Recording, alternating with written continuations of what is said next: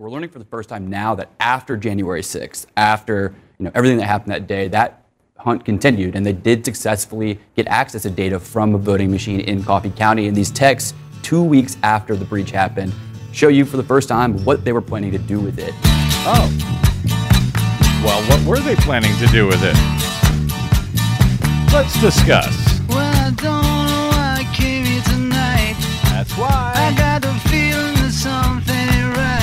No, it ain't. I'm so scared in case I fall off my chair. And I'm wondering how I'll get down the stairs. Clowns to the left of me, jokers to the right. Here I am, stuck in the middle with you. Oh, hey, here I am.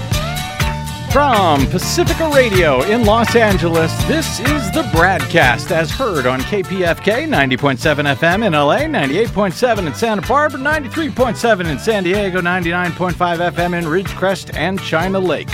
Also in California in Red Bluff and Redding on KFOI and Round Mountains KKRN. Up in Oregon on the Central Coast on KYAQ, Cottage Grove's KSO, Eugene's KEPW. Lancaster, Pennsylvania's W News, Maui, Hawaii's KAKU, in Columbus, Ohio on WGRN, Palenville, New York's WLPP, Rochester, New York's WRFZ, down in New Orleans on WHIV, out in Gallup, New Mexico on KNIZ, uh, Concord, New Hampshire's WNHN, Fayetteville, Arkansas's KPSQ, in Seattle on KODX, Janesville, Wisconsin's WADR, and Minneapolis, St. Paul's. AM 950 KTNF. We also stream coast to coast and around the globe every day on the internets on the Progressive Voices channel, Netroots Radio, Radio for Humans, NicoleSandler.com, Radio Free Brooklyn, Workforce Rising, No Lies Radio, Verdant Square Radio, Detour Talk, and most of your favorite podcast sites, blanketing planet Earth. I'm Brad Friedman your friendly investigative blogger, journalist, troublemaker, muckraker, and all around swell fellow, says me from bradblog.com. Thank you very much for joining us today. Boy, howdy, what a show do we have for you today. And Desi Doyen, I want to make it uh, the best show that it can possibly be uh, Desiree, be- because I hear that. Oh, Yes. you're, you're, oh, there you are.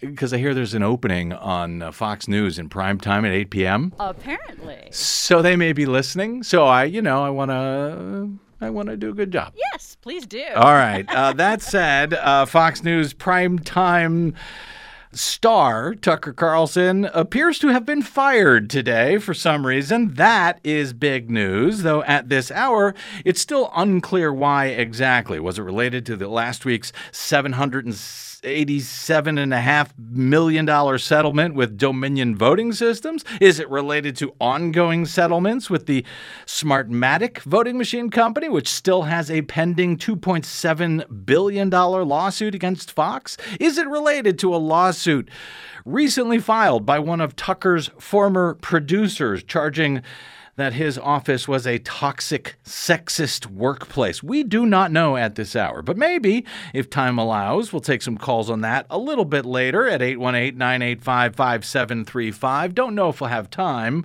But there's your number. Also today, in a uh, apparently a bloodbath day for cable news, I guess CNN's Don Lemon has been let go, which is actually really a problem, I suspect, mostly for Fox News producers today, as I'm sure they really want to dance on Don Lemon's grave all day. But Oh, how? you know they do. But how can they do it without, you know, while still trying to ignore uh, or minimize the news of their own top star getting the boot? Oh, the tangled webs they weave. Uh, but for the moment here today, I'm quite certain that that news and all of the related Schadenfreude on all sides of the political cable news uh, fence will be discussed pretty much everywhere else today across the corporate media. So allow me to pick up on a story that we've been covering for well over a year on this program at this point, damn near exclusively on the public airwaves, unfortunately.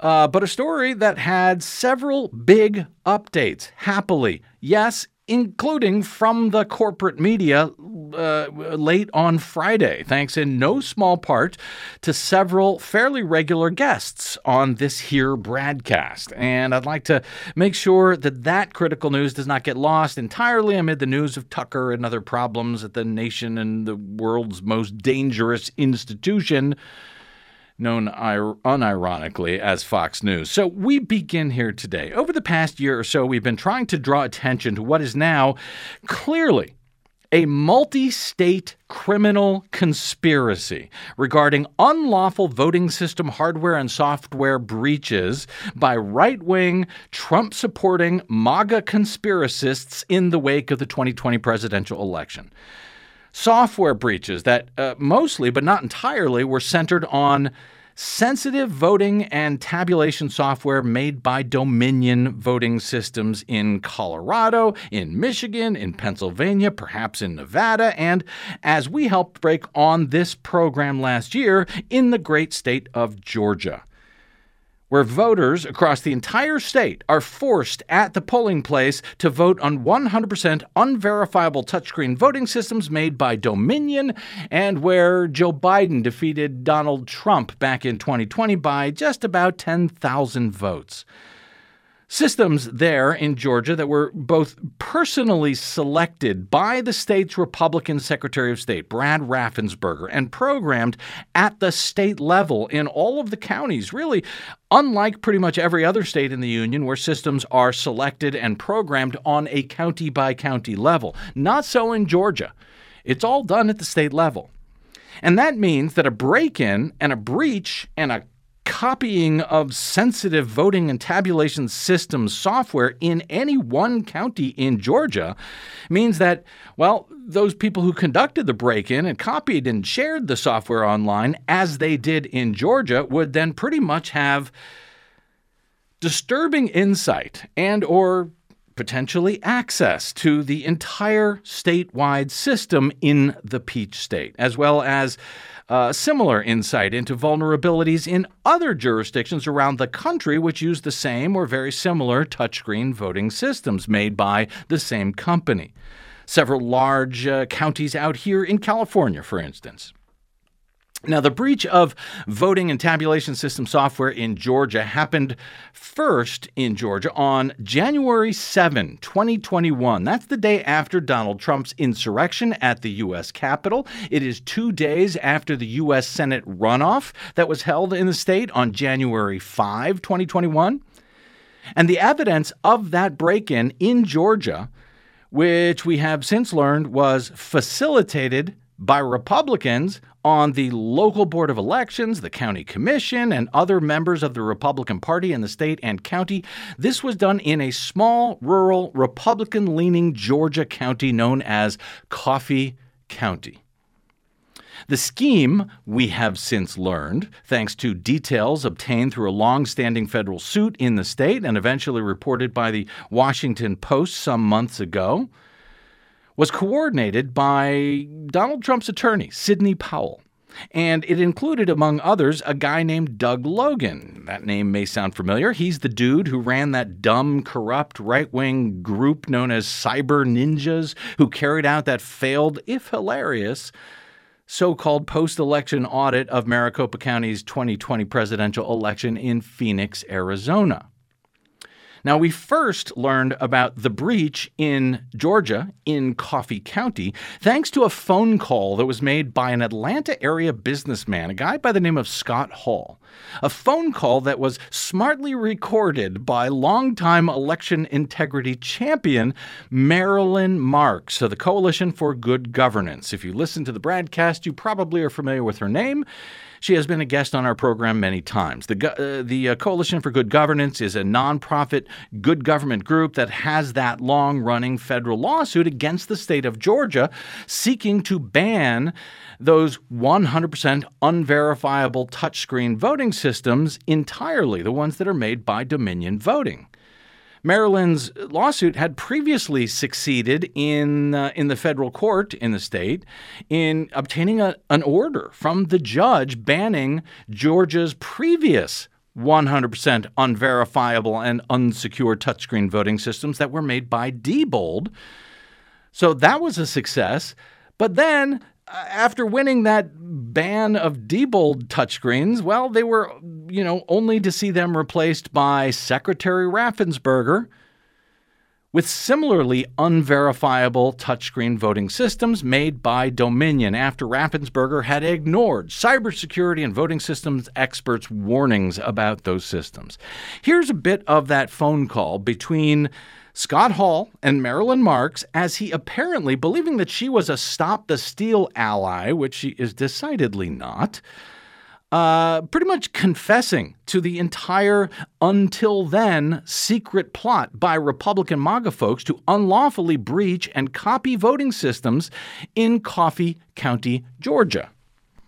You know, I'm the guy that chartered the jet to go down to Coffee County to have them inspect all of those computers. I went down there, we scanned every freaking ballot you know, the same people that went up to Michigan, okay, and did all that forensic stuff on the computers, and they sent their team down to Coffee County, Georgia, and they scanned all the equipment, imaged all the hard drives, and scanned every single ballot. They imaged the hard drives? Yes. How in the world did you get permission to do that? We basically had the entire elections committee there. Okay. And they said, we give you permission. Go for it. Hmm. Go for it, eh? Okay. All that stuff he's describing, by the way, is decidedly unlawful. He is confessing to breaching the voting systems in Coffee County, Georgia. Now, that on its face seems worth investigating by the Secretary of State of Georgia at the very least, but also by criminal investigators. So, as disturbing as that evidence was, uh, that you probably heard for the first time here on the broadcast, I believe we were the first to air it. Um, it, it, seems to have caught the attention of Fulton County, Georgia District Attorney Fani Willis, who is probing the larger Trump led conspiracy to strong arm state officials to reverse the 2020 election results, where Trump had uh, lost that year. This multifaceted, coordinated, multi state Republican conspiracy, and that's what it was to unlawfully breach voting system software in several states across the country following 2020, while it's being, we think, investigated by the uh, district attorney in Fulton County in Atlanta, it does not appear to be part of the investigation that is currently being carried out by. Uh, DOJ special counsel Jack Smith for some reason. Why? We don't know. Smith is investigating the January 6th insurrection and Trump's other multiple failed attempts to steal that year's election. But as far as we can tell, this breach in Coffee County, Georgia, and in all of the other states which would be a federal crime, a multi state conspiracy, that is not being investigated by Smith as far as we can tell. We discussed that matter last month on the broadcast with government watchdog group FreeSpeechForPeople.org's Susan Greenhalgh. She's another longtime election integrity expert. At the time, Greenhalgh and more than a dozen well respected cybersecurity and voting systems experts had sent a 14 page letter to Attorney General Merrick Garland at the DOJ and to FBI Director Christopher Wray as well as the director of the DHS Cybersecurity and Infrastructure Security Agency, or CISA, asking for a probe of what they described as a quote, multi state conspiracy to copy voting system software. The answer they received was, as the LA Times described it at the time, terse and non committal, and indicated that no action had been or would be taken at the federal level. We spoke with Greenhalgh on this show last month about that strange response that they got back uh, from the FBI and the seeming lack of interest by federal investigators in this matter. And now, last week, Greenhalgh and Free Speech for People attorney Ron Fein followed up the letter, the earlier letter to Garland and Wray, and also this time to special counsel Jack Smith after plowing through documents and testimony from the House January 6 committee, where they discovered that the plot to breach those voting systems in multiple states was not only overseen and funded by Trump lawyer Sidney Powell. As had uh, previously been known in this case, but actually began during an infamous, insane Oval Office meeting on December 18 of 2020 with Powell and Rudy Giuliani and Michael Flynn and Mark Meadows and others all there as they were first discussing an executive order, which was never issued, to have the military seize the nation's voting machines around the country. Which then turned instead to a conversation about breaching those systems in a different and quieter way. So, this past Friday, uh, there were two pretty huge related stories on all of this, based on Susan Greenhalgh's latest letter from corporate media outlets. These, this response, uh, two of them who finally seem to be noticing this matter. CNN's Zachary Cohen first reported on Friday that Trump's operatives in Georgia considered using that breached voting data to try and decertify Georgia's U.S. Senate runoff election in 2021 on January 5. The runoff election between Democratic Senator Jon Ossoff and Republican David Perdue. That, according to text messages that were obtained during the discovery process in Marilyn Marks and the Coalition for Good Governance's federal lawsuit in Georgia seeking to block the use of those Dominion voting systems. As Cohen reported at CNN on Friday, quote, Here's the plan. Jim Pen- Jim Penrose, a former NSA official working with Trump lawyer Sidney Powell to access the machines in Georgia, wrote in a January 19 text to Doug Logan, the CEO of Cyber Ninjas. In the text, Penrose references the upcoming certification of Jon Ossoff's win over Republican David Perdue. Quote, We only have until Saturday to decide if we are going to use this report to try to decertify the Senate runoff or if we hold it off for a bigger moment, according to Penrose in these texts. A bigger moment well, what was that quote bigger moment? We don't know, and as far as we can tell, they do they did not use whatever information that they believe they gleaned from the breach of the voting system software in Georgia in order to try and prevent the certification of the US Senate race that year, but they sure were thinking about it.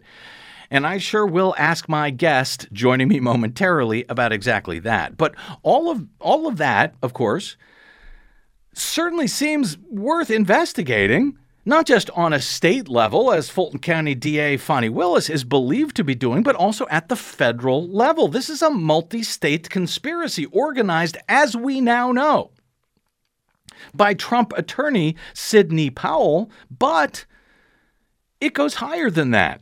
Just a few hours later, uh, last Friday, the New York Times jumped in on this story, also citing Greenhalgh and Fein's letter to the DOJ and the FBI, where the letter had cited new Dis- newly discovered January 6 testimony collected by the bipartisan House Select Committee. As the Times' Richard Fausset and uh, Danny Hakim reported on late Friday evening, uh, quote, former President Donald J. Trump took part in a discussion about plans to access voting system software in Michigan and Georgia as part of the effort to challenge his 2020 election loss.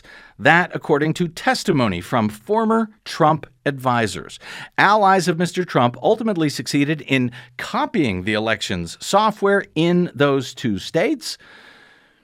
We actually know that they succeeded in several other states as well, but in any case, back to the New York Times, testimony to the January 6 committee from one aide who attended the meeting, Derek Lyons, a former White House staff secretary and counselor, was highlighted in a letter from Free Speech for People. Lyons recounted that uh, during the meeting, Rudy Giuliani, then Trump's personal attorney, opposed seizing voting machines and spoke of how the Trump campaign was instead, quote, going to be able to secure access to voting machines in Georgia through means other than seizure, and that the access would be, quote, voluntary. Really? Other attendees offered similar testimony to the committee. Well, that's news. This goes all the way into the Oval Office.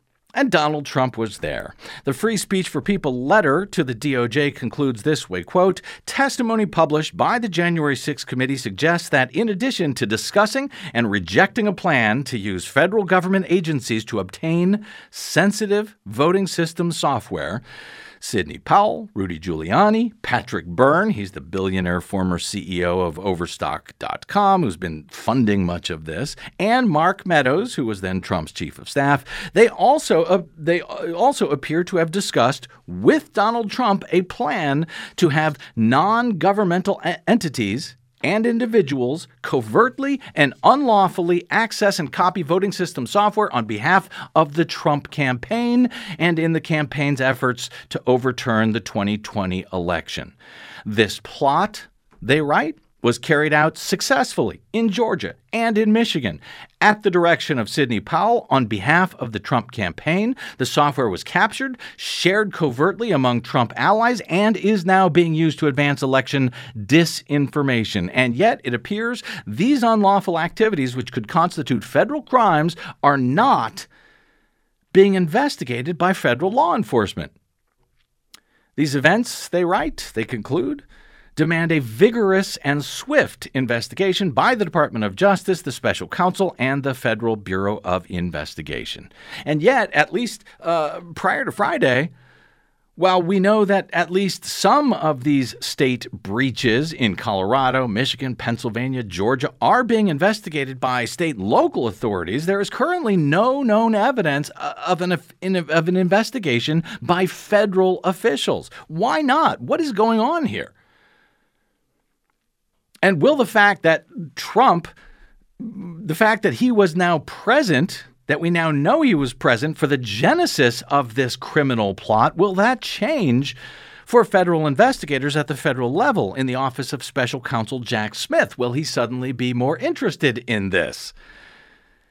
And by the way, why is all of this so critical in advance of the 2024 presidential election. Joining us now, once again today, is Susan Greenhalgh of freespeechforpeople.org, where she serves as the group's senior advisor on election security and apparently the senior troublemaker and muckraker. Susan Greenhalgh, welcome back to the BradCast. Hi, Brad. Thanks for having me again. Good to have you here. Uh, you know, it seems to me that the two stories on uh, on on Friday, citing your letter to the DOJ, are substantial steps forward in this story that we've been trying to get folks to notice, both in in in the public, but more importantly, in the uh, corporate media. Most importantly, among federal investigators who need to be investigating this. Now, uh, we are able, thanks to your work, uh, to place Donald Trump himself at the top of this multi-state conspiracy. As we learn, the uh, Coffee County breach and all uh, all the others appear to have begun inside the Oval Office during that crazy no crazy meeting on December 18, 2020. Before we get to some specifics about all of this and where this story has moved since Friday. I'm sure I missed some important details in that long opening uh, description, uh, trying to pull a bunch of threads together. Anything jump out at you that I that I missed that we should make clear before moving ahead on this? I I can't. Um, let me think. I think it's important to note. You noted that we have a clear letter from the FBI saying we're not in, going to investigate this. We also did public records requests to mm-hmm. the county to see if they've been contacted by any federal um, agents or investigators, and we did got, we got no response of records, which means there are none. You know that they can if they hold records back, they have to tell you. Um, so we know that they haven't been contacted by any federal agencies. So we're very confident that there hasn't been any federal mm. um, activity, unfortunately. And I would just say one thing: um, there has been coverage of this by CNN in the past. Mm-hmm. So um, while it's not as been not been as much as I think we need to see, mm-hmm. I, I don't want to to give them a you know short shrift. Fair enough. They have been covering this. Yeah. Okay. Well, let's discuss the uh, the the two points that CNN and then later uh, uh, New York Times reported on Friday. Uh, two of the guys who had breached the Coffee County voting system in Georgia were discussing whether they should use whatever they thought that they learned uh, from that breach to uh, prevent certification of the Ossoff Perdue U.S. Senate runoff. What did they think they learned?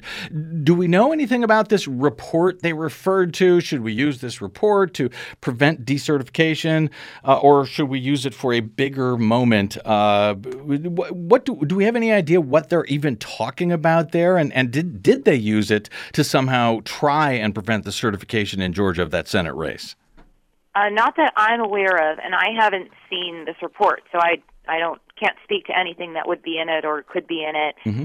But that's why we need to have a federal investigation with the powers of criminal subpoena, criminal investigation subpoenas, not um, the Coalition for Good Governance trying to find out this information through a civil lawsuit. It's not really their job. It's not um, central to. It's it's a very big part of their lawsuit, but it's um you know there's only so much we can expect them to do and they shouldn't even have to do any of it it should be the job of the the people who our taxpayer dollars are paying Mm-hmm. to protect us from these sort of federal conspir uh, uh, you know federal Yeah. uh, crimes so we'd like to see that kind of investigation so we can know exactly what they meant but we do know that this um, the software that was taken was uh, used at a presentation very recently at CPAC to claim that once again that the 2020 election was stolen from Donald Trump, and this doesn't. What was provided wasn't really uh, meaningful at all, but it, it it's this is one way that we think that people could be using the software going forward, and we can't get too distracted by looking back at what happened in 2020 or even in the runoff in 2021, but we really need to be investigating, holding people accountable, and prosecuting anyone that committed a crime to to prevent this from going n- or in new plots from going forward. Because Well- I don't think we can expect that they've stopped. And that's what, uh, you know, when they say, uh, should we use it to try to decertify the U.S. Senate race, or should we hold it for a bigger moment? Uh, unclear what they're referring to, but for example, uh, could this be something that they're scheming, plotting uh, to use during somehow during the 2024 presidential election? Uh, if this isn't run to ground right now by federal investigators? Yeah, and it certainly sounds ominous, doesn't it? Use it for a bigger moment. Yeah. Um, we don't, you know, we don't know what that means, and also not prosecuting these people, not investigating, uh, you know, prosecuting people that may have committed crimes, and not investigating tells sends the signal this is okay. You can go ahead and, and take this software and you can plan on using it for some bigger moment and nobody's going to come and hold you accountable for it. And I, I hope that's not the message that we're trying to, that the federal government is trying to send. Well, and it's yeah. I mean, it is wildly unlawful to do this. Is there is there a concern? We've talked a little bit about this in the past when we've had John Susan. Is, uh, t- talk to me about the concern among cybersecurity and voting systems experts uh, that you know whatever was learned during these breaches, whether in Coffee County, Georgia, or in the other states, that this somehow uh, c- can it be used to actually steal or or hack a future election? Yeah, I mean that's one of the concerns. Uh, the concerns that have been articulated to me by the cybersecurity experts is one that this could be used in disinformation campaigns, which are already seeing. We've seen that happen, and we're already seeing that to happen. Mm-hmm. It could be used to fabricate evidence. So keep in mind that in 2020, when all those lawsuits failed, it's because there wasn't any real credible or compelling evidence. But software is mutable; you can play around with it. Could this be used to try and fabricate? Some false evidence to say, oh, look, this is what we found on these voting machines, and look, they stole the election.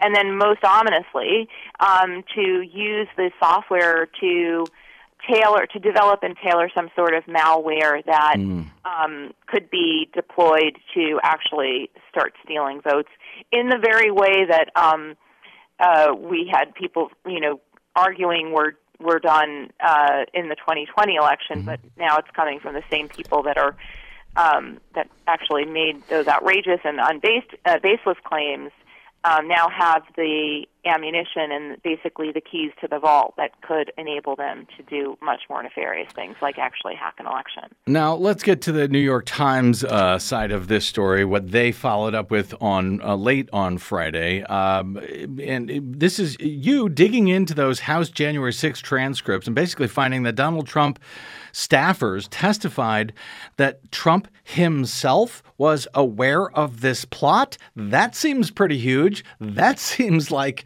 uh, even if uh, Jack Smith up to now wasn't investigating it, well, now it's right in the Oval Office. It's right in Donald Trump's uh, lap. No, I-, I don't know how you could avoid it at that point. Uh, yeah, that's what the transcripts show from the depositions. And it's important to keep in mind, too, that the timeline of when this happened was that Coffee County, the incidents in Coffee County was starting to be revealed in the spring of 2022 and then really kind of ramped up and, and took shape where we really understood kind of the whole contours of the plot not till the late summer of 2022. And so a lot of those depositions were being taken in the spring and early summer of 2022. So the investigators weren't really um, fully aware of this plot to be able to probe it in a, in a really thorough way because n- nobody even knew what had happened in Coffee County Mm-hmm. when some of these depositions were taken. So we're, we can see them discussing the plot and um, and then mentioning it and mentioning this voluntary plan to get access to the software. Um, and then, yeah, well, we heard that some of it was in Coffee County and some of it was in Georgia, um, and then also in Michigan and uh, other places as well. Um, and then it's and then put together with what we find, what we learn later on, you get a much bigger picture. It kind of colors and fills it out, and we know and, and it kind of makes a lot more sense. And it's clearly discussed in the presence of Donald Trump while he was in the Oval Office or in the White House at the time.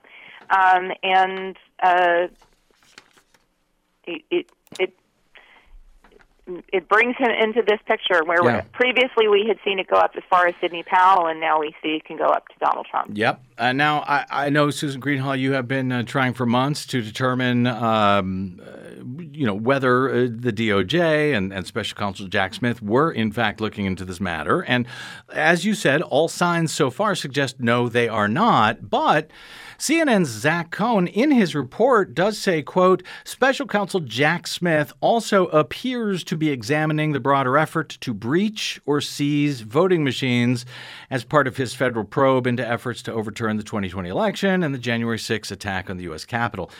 Uh, do you have any idea actually what he may be referring to there? Because uh, he doesn't include any actual evidence in support of that uh, claim, but it seems to contradict what I understand uh, you were saying uh, that you've learned from the FBI on this.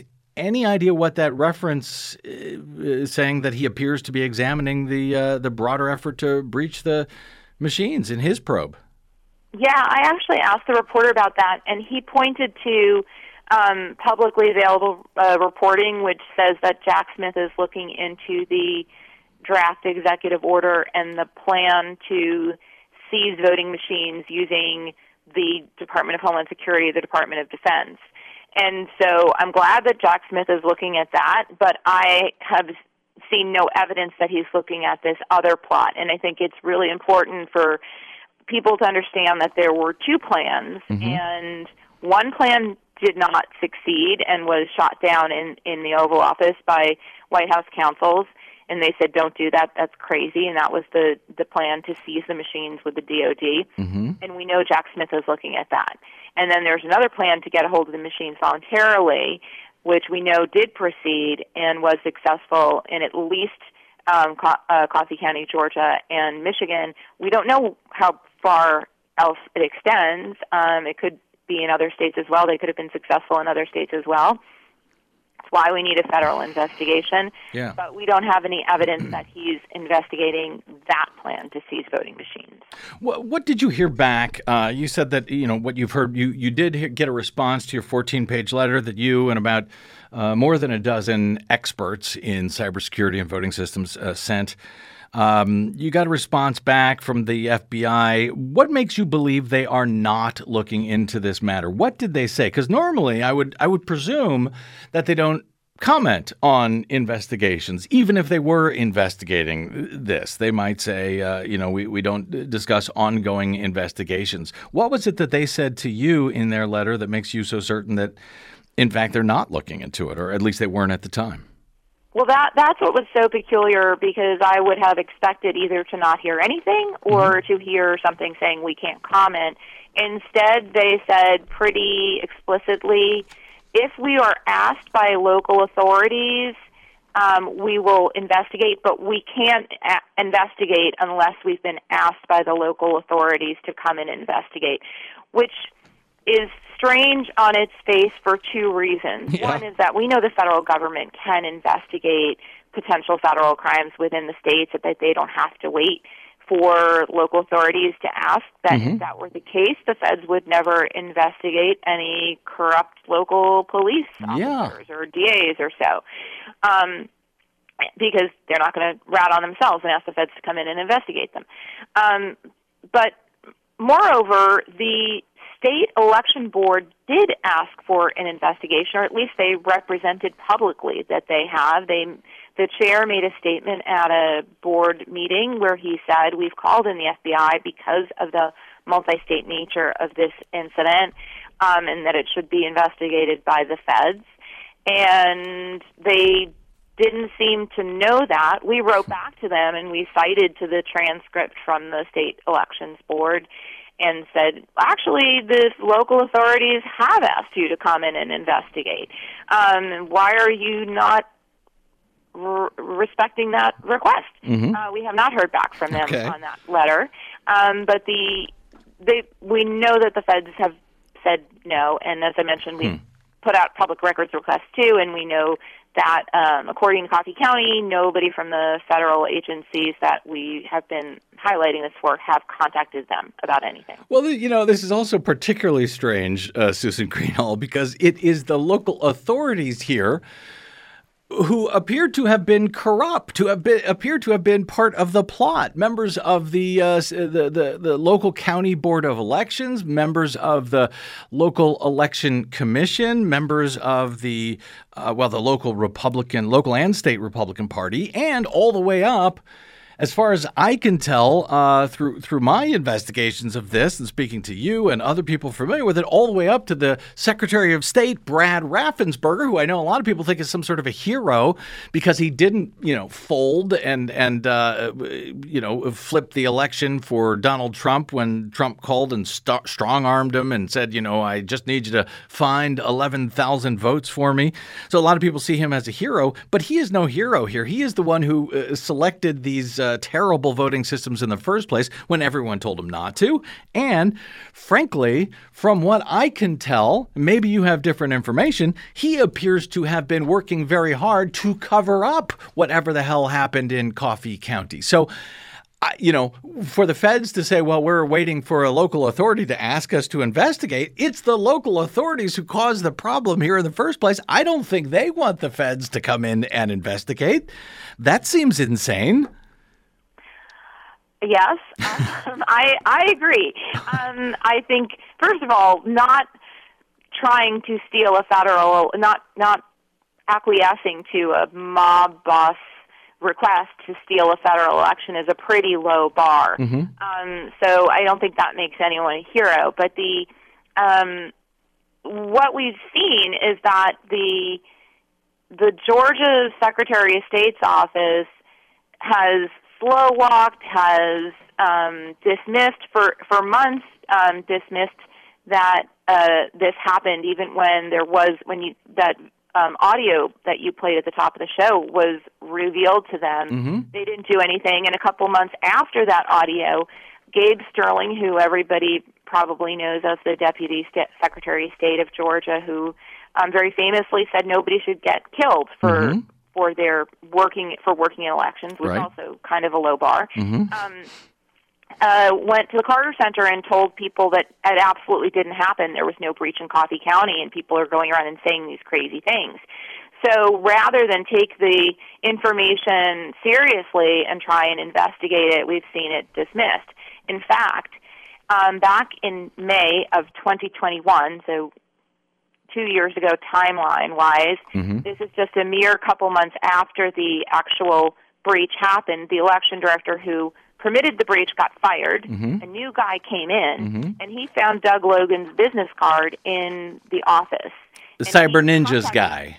Yeah. the Cyber Ninjas guy, Yep. the guy from the fraud in Arizona. Yep. And he was alarmed because he knew that he knew the guy's reputation, he knew what he was all about, and he contacted the Secretary of State's office and said, I'm really alarmed to see Doug Logan's business card here. Um, and the Secretary of State's office said, okay, we're going to open an investigation into this. Um, and then the trail goes cold. There's no evidence whatsoever of an investigation. they have no no information what what at all about Yeah. it. Apparently, nothing truly happened. But all they really needed to do was go back and look at the security footage that Marilyn Marks and the Coalition for Good Governance um, were able to get a hold of, and in the them doing their incredible work, which showed Doug Logan walking in and doing whatever he wanted to Yep. the voting machines for you know a couple days. So. Um, It showed Doug, Lo- Doug Logan walking in. It showed the uh, uh, Cathy Latham, the woman who Yeah. was formerly the pre- uh, the uh, the chair of the state Republican Party. She had testified in the case, I believe, that oh she was only there for five minutes, and then they got the security camera footage, which uh, Washington Post's Emma Brown, as I recall, first broke several months ago, showing that actually Cathy Latham, she was there for hours and hours and hours as they were breaching these voting systems. That's right. Cathy Latham is also a fake elector from Georgia. She's Yeah. somebody who right now is um, under investigation by Fani Willis for being a fake elector, and she is the local GOP party chair. Um, and so, yeah, if they had bothered to just get the security cam footage, they would have known about this in May of 2021. But did they and decided they needed to not look at the security camera footage? We don't know. It, it's very peculiar that they were alerted that something had gone that something looked amiss in Coffee County. Not only that, they they had to take the server from Coffee County when the new election director came in after um, the previous one had been fired because the password had been changed and the Secretary of State's office had did not have the new password on their records, which they're supposed to. The new election director couldn't get in. They tried to have Dominion help them get in. They couldn't get in. And they finally had to take the server and swap it out and replace it with another one. And they didn't think to maybe investigate and see if anyone messed around with it. which is, you know, none of this stuff. I mean, this is all like the reddest flags I have ever seen in all regards, from the county level to the state level, and yes, all the way up to the goddamn White House. Red flags are waving, sirens are wailing. And this appear, uh, but apparently it's left to you, uh, Susan Greenhalgh of Free Speech for People, and Marilyn Marks of the Coalition for Good Governance, and occasionally the BradCast, to report on this stuff to figure out what's going on instead of the you know, the uh, r- rather uh, more impressive resources of, oh, I don't know, the state government in Georgia. I don't know, the federal government uh, at, at the uh, at the DOJ. By the way, if you, if anybody wants to ring in on this, uh, you know, to help keep my head from exploding, our phone number is 818 985 5735. If you have any thoughts or questions for me or Susan, 818 985 KPFK, uh, if you want to jump in on any of this. But, uh, Susan, how about Congress? I, I believe I saw. Uh, I actually, I know I saw uh, just before heading over to the studio today, uh, January 6th committee member, and I was happy to see this. Uh, January 6th committee member, uh, Congresswoman Zoe Lofgren of California, talking about this matter, this very matter, on MSNBC just before coming to the studio today. As a matter of fact, it was on Nicolle Wallace's show. They spent about a half hour on it. That was good news. Has there been any uh, demands or uh, from lawmakers? Zoe Lofgren seemed to feel like, yeah, this is important. Uh, Jack Smith ought to be on this now. But has there been any actual official calls from Congress, members of Congress, members of the House January 6th committee, to Jack Smith, to Merrick Garland, to the DOJ to look into this matter specifically?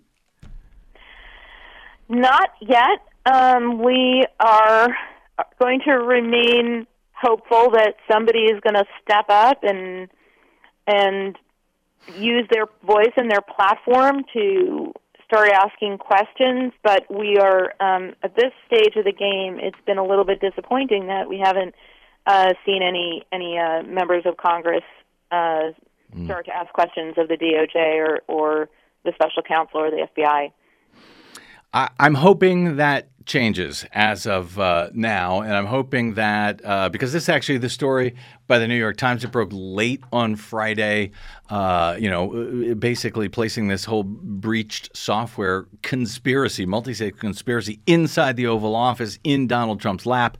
That broke late on Friday. I was kind of looking forward to what would happen. Uh, you know, by the time we get to Monday on this, hopefully people would jump in. I was glad to see Nicolle Wallace did. I don't know who else is. Uh, probably thanks in no part to uh, Tucker Carlson getting fired by Fox News today, which is sort of sucking uh, the oxygen out, I suspect, of uh, of the news cycle. Um, I'm I'm hoping we'll hear from more people. Have you been hearing from more people? I believe you were named. Uh, in the uh, in the New York Times story on this, have you been hearing from more news organizations suddenly becoming more interested in this since Friday's story in the Times? Yeah, we have heard uh, heard from some um, reporters who are interested in in looking into this. So I think we've piqued interest, and that's great because there is a lot more to the story to report. Yep. Um, you know, as you know, Brad, even with this long form interview where you've covered so much information, it's still kind of just the tip of the iceberg, and there is a lot more information um, underneath that can still be reported. So, Yep. yeah, I'm glad to hear that there's uh, see that that we're getting contacted and hoping to see um, more coverage coming out and different aspects of it. Fair enough. Uh, yeah, there's there's just on Brad Raffensperger alone, I suspect there's a whole lot more to report on the Secretary of State of Georgia and why he has taken seemingly no action when his own uh, voting machines that he oversees in his own county in his own state have been breached. And where the hell is Brad Raffensperger? Anyway, uh, Susan Greenhalgh, congratulations on uh, on your excellent work. You shouldn't have to do it. Marilyn Mark shouldn't have to do it. But boy, am I glad that you guys are doing it. So uh, keep up the good work. Susan Greenhalgh is the uh, longtime uh, election integrity and transparency expert and champion and advocate. She's now senior advisor on election security at freespeechforpeople.org. You can find uh, them on Twitter at FSFP, as in Free Speech for People. And you can find Susan on uh, Twitter as well at SE Greenhalgh. Thanks, Susan, for all you do. I suspect we'll be talking to you soon. Thanks, Brad. You bet. All right, we'll take a quick break here and we will come back with uh, if you do if you guys do want to get in on this 818-985-5735 our phone number is 818-985-KPFK we are on um, Fund Drive right now so when you call in if you want to get on air you'll have to hit the uh, option number 1 if you're in our uh, live listening area in Southern California or you're listening via kpfk.org uh, or if you want to call in same phone number and hit option number 2 and donate to KPFK of course that would be welcome as well. 818-985 5735 818-985 KPFK if you want to talk about Tucker Carlson I'll talk about him too we have a few minutes uh, left after this break. I'm Brad Friedman. You are listening to the BradCast.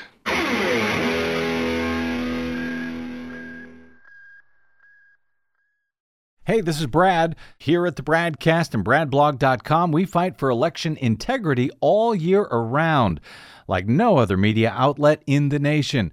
But of course, we need your help to do it. Please stop by bradblog.com slash donate to make an automated monthly pledge of any amount you like, or even just a one-time only contribution to help us remain on your public airwaves and completely independent. The fight for voting rights, civil rights, and to save our planet continues. Please help us continue that fight independently over your public airwaves by stopping by bradblog.com slash donate right now. Go ahead, do it right now. From Desi Doyen and myself, thank you.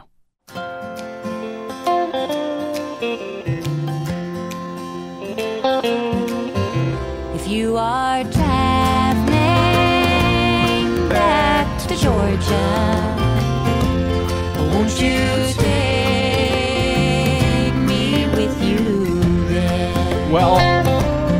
I actually thought uh, we might be uh, talking about uh, Tucker Carlson in our last few minutes since he's been fired from Fox News, and there's that fantastic news. That said, Uh, it looks like, uh, speak of the devil, we have had uh, some of our other guests on the BradCast over the years who have been uh, were listening today to Susan Greenhalgh, and they have now called in, including Marilyn Marks, who you heard at the top of the show on that recording with Scott Hall, that right wing MAGA dude who confessed to everything on a phone call that Marilyn Marks was smart enough to be able to hit record. Uh, uh, that that set all of this in motion, that first taught us about the Coffee County breach, voting breach that we now know goes all the way up to the Oval Office and to Donald Trump when he was sitting there. That is all thanks to Marilyn Marks, the founder of the uh, Coalition for Good Governance.org, and she rang in to say hello. Hey, Marilyn, welcome back to the BradCast. Thank you, Brad. I appreciate your your putting me through, and thank you so much for how you have both introduced some time ago now this story and kept after it and continued to advance the story.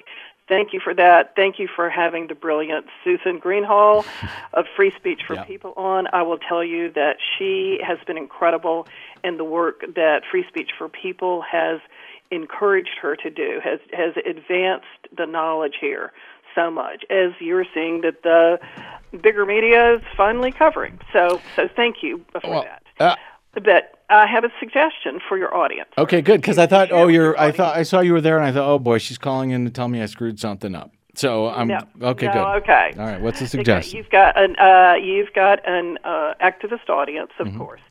One of the things they can do today is they can contact their senators.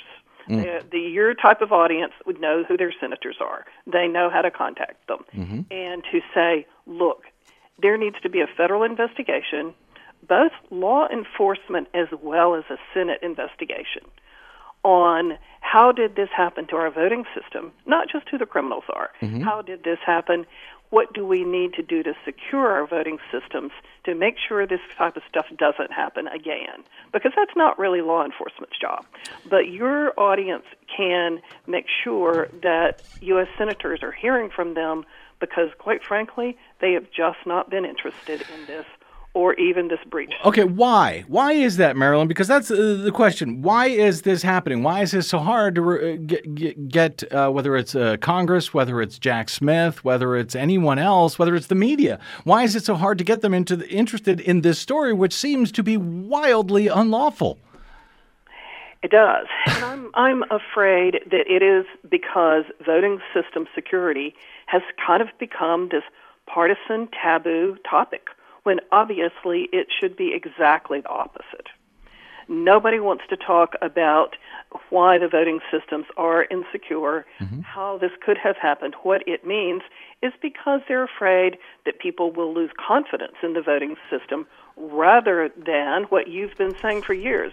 The voting system needs to earn the confidence. Mm-hmm. The confidence can't be dictated. Right. And they are not yet at a place to say, we've got to create a system and understand you know what went wrong we've got to create a system that will earn the confidence of the people and so they're just in a holding pattern and leaving us at great peril for the 2024 election Do you think the uh, New York Times story on Friday night, placing this entire thing right into the Oval Office, right into Donald Trump's lap, will actually make a difference in the way it's being uh, covered by the media and therefore by the lawmakers? And therefore Jack so. Smith as well. I hope so. I've gotten a lot of calls since um, Friday when CNN aired theirs, and then uh, New York Times uh, had their story. I've gotten a lot of calls from the media, and so far, no one is asking, and no one wants to talk about. Okay, what does this mean for 2024, and how do we protect 2024? That's not yet a subject people want to talk about. Uh, Marilyn, hang But on. Your audience can help. Uh, with a, a, a call or a, a letter or an email to your U.S. Senator. I've got just a minute or two left here, uh, Marilyn. Hang on the line. We got another call. Also, well, I think you're in North Carolina. Uh, Jeanne Dufort is in um, uh, Georgia, a great longtime activist down there in Georgia. Let me.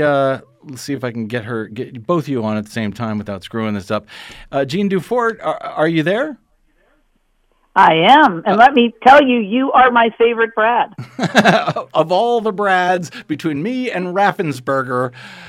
Uh, thank you. I'll take that. I'll take whatever I can get these days. Uh, Jeanne, what, what is what is your thought? What is your opinion on the idea of why it is so hard? This is something that seems so obviously corrupt and disturbing. Why is it so hard to get attention to this by whether it's from uh, federal legislators or uh, media or lawmakers and, uh, and so forth? So I think Marilyn hit the nail on the head. You know, she and Susan and others have been working tirelessly for many years in this space. But when the MAGA folks walked in to the space of claiming the system doesn't work, the, the sort of normal people ran away to the corners. Hey, Marilyn, turn on your radio there for a second, if you don't mind. about it. Yeah, I don't have it on. Oh. I don't have it on. Oh, okay. Somebody's echoing. It might be Jeanne. I'm sorry. I didn't mean to cut you off, Jeanne, but I was hearing an echo there. So when when the MAGA people got into this space, that scared away uh, everyone else, as you see it. Cleared away the traditional Democrats, the the the, the, the non non nutty people. Mm-hmm. Um, so so I think that's the problem. Um, believe it or not, one of the sort of breaking news things, one of the things I did today, joining Marilyn, is um, we have petitioned the Georgia State Election Board to actually, for the first time ever, put in rules in place for what to do when you have a security breach. Part of the problem is of course, the Coffee County people invited them in, but 158 other counties don't know what to do about that. They don't have tools, they don't have guidance in the rules, nothing. So one of the proactive things we're doing is saying to the state election board, you need you need to have some rules that include mandatory reporting and mandatory response when mm-hmm. there's security breach. They uh, can't sit on their hands anymore. Uh, well, that is good, uh, Jeanne. You you were in uh, you are in Georgia. You were there early in this story. I, I recall that uh, the Atlanta Journal Constitution was hardly covering any of this. Is this new news that broke on Friday? Is that getting covered now, uh, as far as you can tell in uh, Atlanta in in Georgia media? Are they are they now finally in on this story? So a group of AJC, the Atlanta Journal um, Constitution reporters, put out a daily bulletin called the Joint, the Jolt, and today it was the headline story. So we are. It, it warms our heart to see them bringing some some really careful and close attention to this story. of course, they had to say CNN broke it, and we haven't verified it, but but Yeah. still, they really did feature the story today. Well, I'm glad they featured it, but yes, they should have been the ones to break it, frankly. That's kind of maddening. Uh, I, I think we got to get out here, uh, ladies. Really appreciate you uh, following up uh, with our conversation with Susan. Of course, I appreciate all that uh, you guys do, and we will. Uh, no doubt have both of you back as full guests on this program in the not too distant future. Jeanne Dufort and Marilyn Marks of the Coalition for Good Governance.org. I hope you will support their work as well. And yes, touch base with your senator. Uh, thanks, Marilyn. Thanks, Jane. Appreciate it. Also, thanks to Susan Greenhalgh, of course, of freespeechforpeople.org, to my producer, Desi Doyen, to my board operator, Wendell Handy, and to all of you for spending a portion of your day or night with us. If you missed any portion of today's program or any other, download it anytime for free at bradblog.com. Drop me email if you like. I'd love to hear from you. I'm bradcast at bradblog.com. And on the Facebooks, Twitters, and Mastodons, you'll find me at the Brad Blog. We will see you there until we see you here, hopefully tomorrow. I'm Brad Friedman. Good luck, world.